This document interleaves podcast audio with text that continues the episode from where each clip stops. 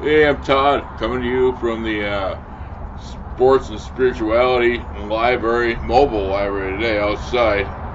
And it is such a beautiful day. We've decided to uh, to do a couple pod, do some podcasting out here because everybody else has seen the uh, the background of the apartment. So uh, the only tough thing is is that the gata is uh, is inside today we don't need her roaming around here, creating trouble. And uh, the first thing I'm going to do is I'm going to talk about the uh, the Brewers, and I'm going to do the podcast on the Brewers because they really deserve it. Um, they have just become they're going to be a they're going to be a powerhouse this year from what I can see if they keep doing what they're doing. And um, you know they're seven and two right now and the thing is, is that the seven wins are dominating wins. They're not slop. They're not winning games in the last inning. They're not.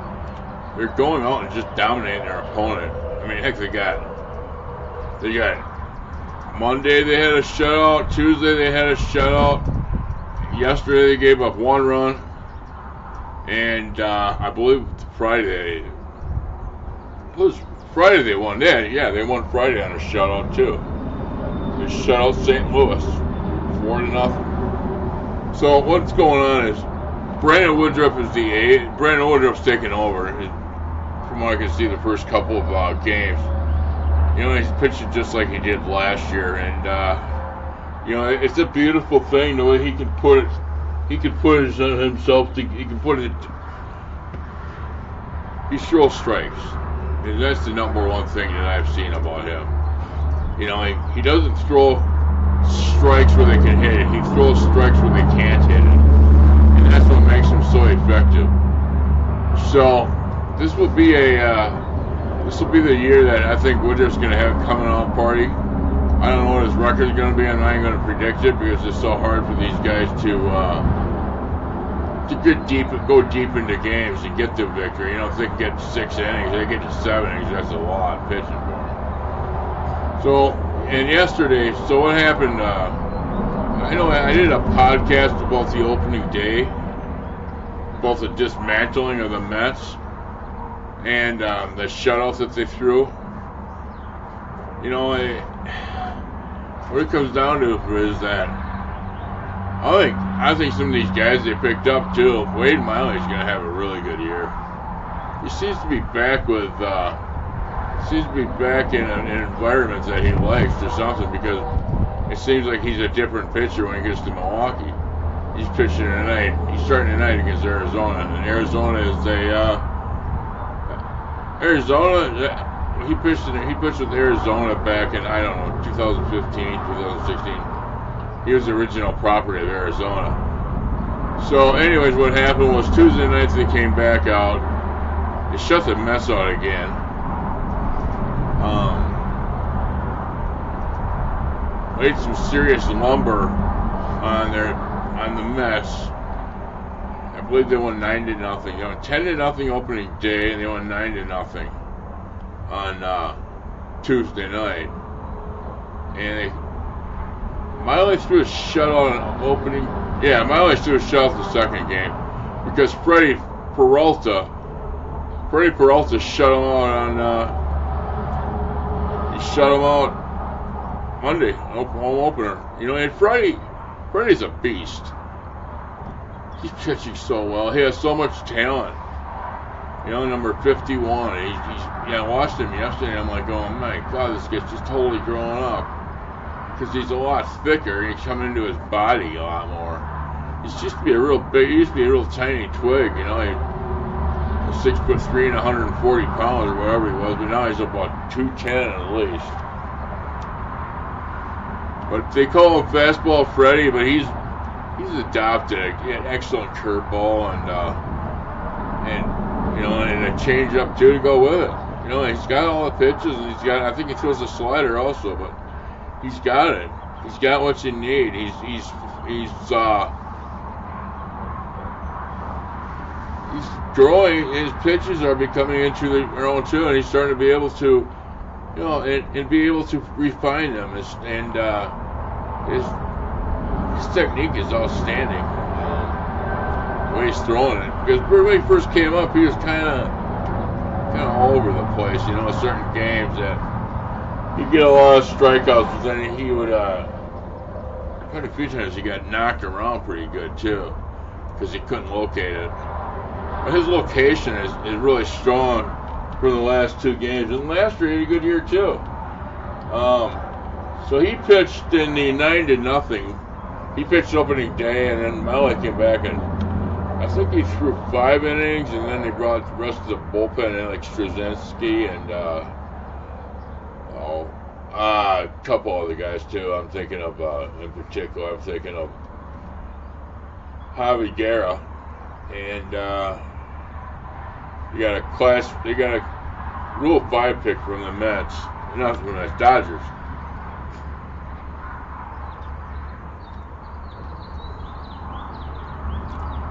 Gus Varland is the guy's name, and uh, I don't know. You look at his stats, you're like, what in the world? Why the hell they pick him up? I think he had an ERA of about six or something like that. You know, so that's why they left him unprotected. But you know, he's got he got, he got the type of stuff where if they just take away a pitch, it's going to make him all that much more stronger, and he's going to be relieving. And uh, he's getting a lot of work on the bullpen. So you know they didn't really sign a whole lot of good bullpen guys, but they got them now. So what I see too is what I see is a lot of uh, I see a lot. Of, they've been using these guys a lot. These these uh, Varland and uh, Guerra and and you know and, and it's working out really well for them. So, but it's a weekend. It's a small sample size. You know, but what it does, it just instills a lot of hope And you know, I thought they'd have problems in the Mets. Then they come to St. Louis, and, uh, you know, third game they won, uh, third game they won, the second game they hit three home runs in a row. And that's one of the lead-ins I have on the, uh, for the podcast. Then they come back the next day and uh, the Mets come back to tie. It was six to six, and that was the day game.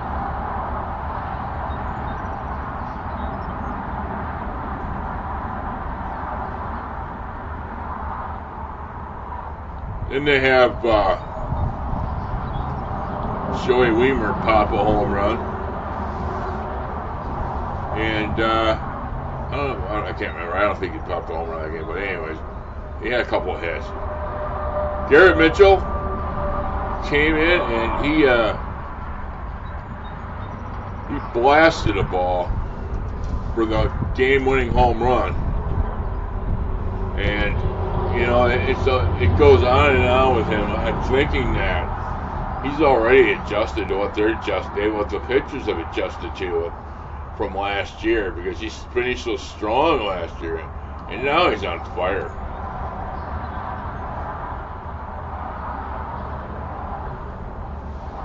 I know of one particular person that wasn't happy on Saturday when they got beat because uh, Counsell took out the good player. Counsell took out the guys that were hot, and then they lost. They only scored. Uh, I don't think they they got shut out six to nothing that day. But I'm going to go back and I'm going to go back to what Wednesday happened, you know, and, and that was the thing with Mitchell. He's just He's the guy that's going to come through in the clutch. He's got backbone. He's got the speed. He's got the hitting. Well, I'm saying backbone, he has poise. He's not going to let a situation get to him. You see that a lot in today's games, you know, and especially get towards the playoff time, or if you get into the playoffs or even the World Series, which hopefully they get there. These guys, some of these guys just wilt under pressure. You know, and that's the thing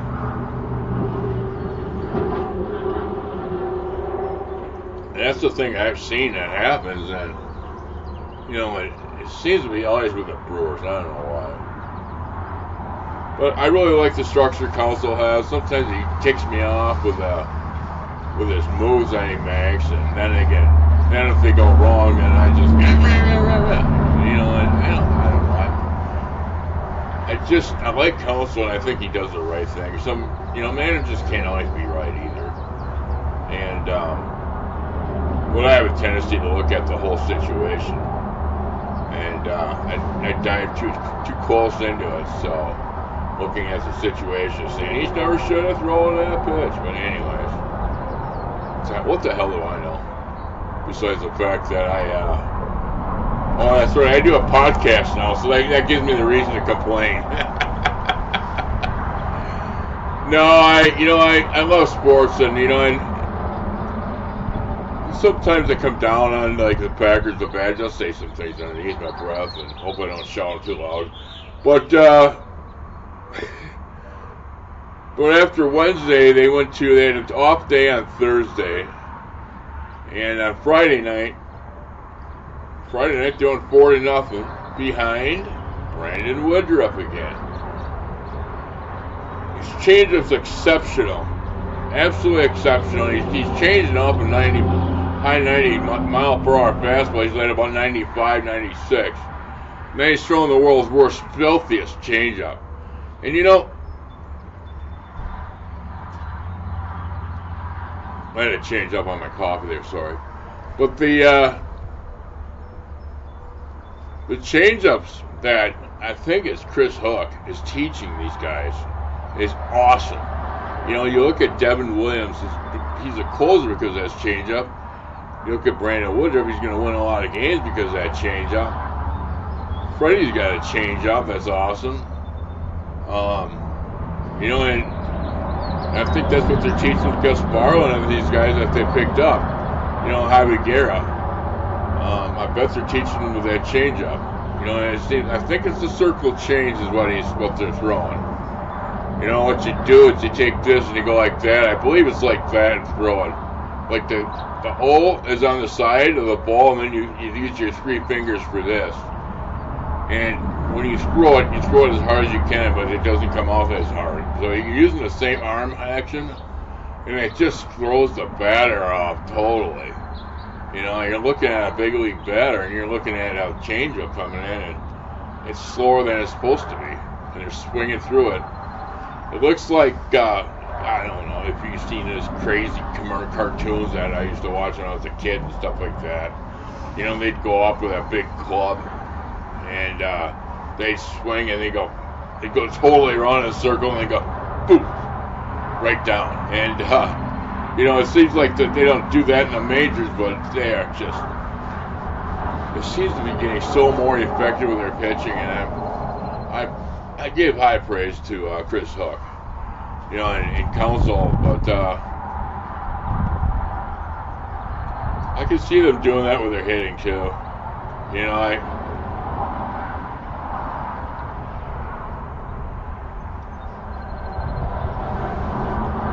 You know, Brice Turang is getting it done too. He uh, he unloaded for that grand slam on Monday, and uh, gave them necessary necessary necessary uh, necessary gap, and uh, you know it was a key key home run. You know it's insurance, but the reality was too is they didn't need it, and uh, Freddie took care of that. But uh, well, that's what I see going on. You know, and Devin Williams, I can't say enough about Devin Williams. You know, and, and you know, and that Hader trade was very controversial, and I was I was for it first, and I was kind of after it. I was kind of wondering, and I see, uh, let's see, I, Dinelson uh, Lamet is coming out of the bullpen right now for the Rockies. He came out yesterday, and uh, Bruce Sutter was pitching the other day too.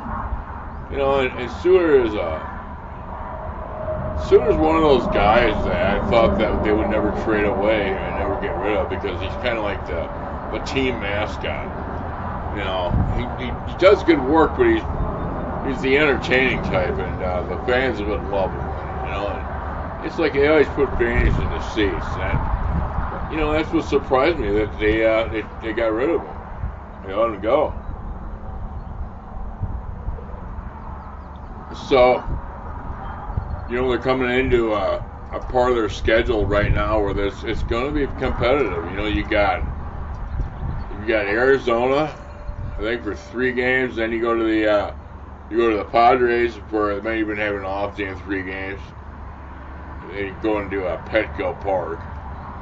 and uh, you know they always have pretty good. They always do pretty decent Arizona, but uh, Petco Park is a little bit tougher, and it's really kind of uh, there's gonna be some good pitching matchups, and you know today uh, today it's Zach Gallen their ace against uh, Wade Miley, and I believe the Brewer offense is doing a very good job, and I believe those kids are going to be uh, the Kitty Core is going to be it's going to have a good series. They're going to have a good uh, good road trip. Um, but the series after San Diego is going to be uh, it's going to be it's to be incredibly tough. They're going back to Seattle for the first time since 2016 and playing uh, I believe it's three games over the weekend. Um, but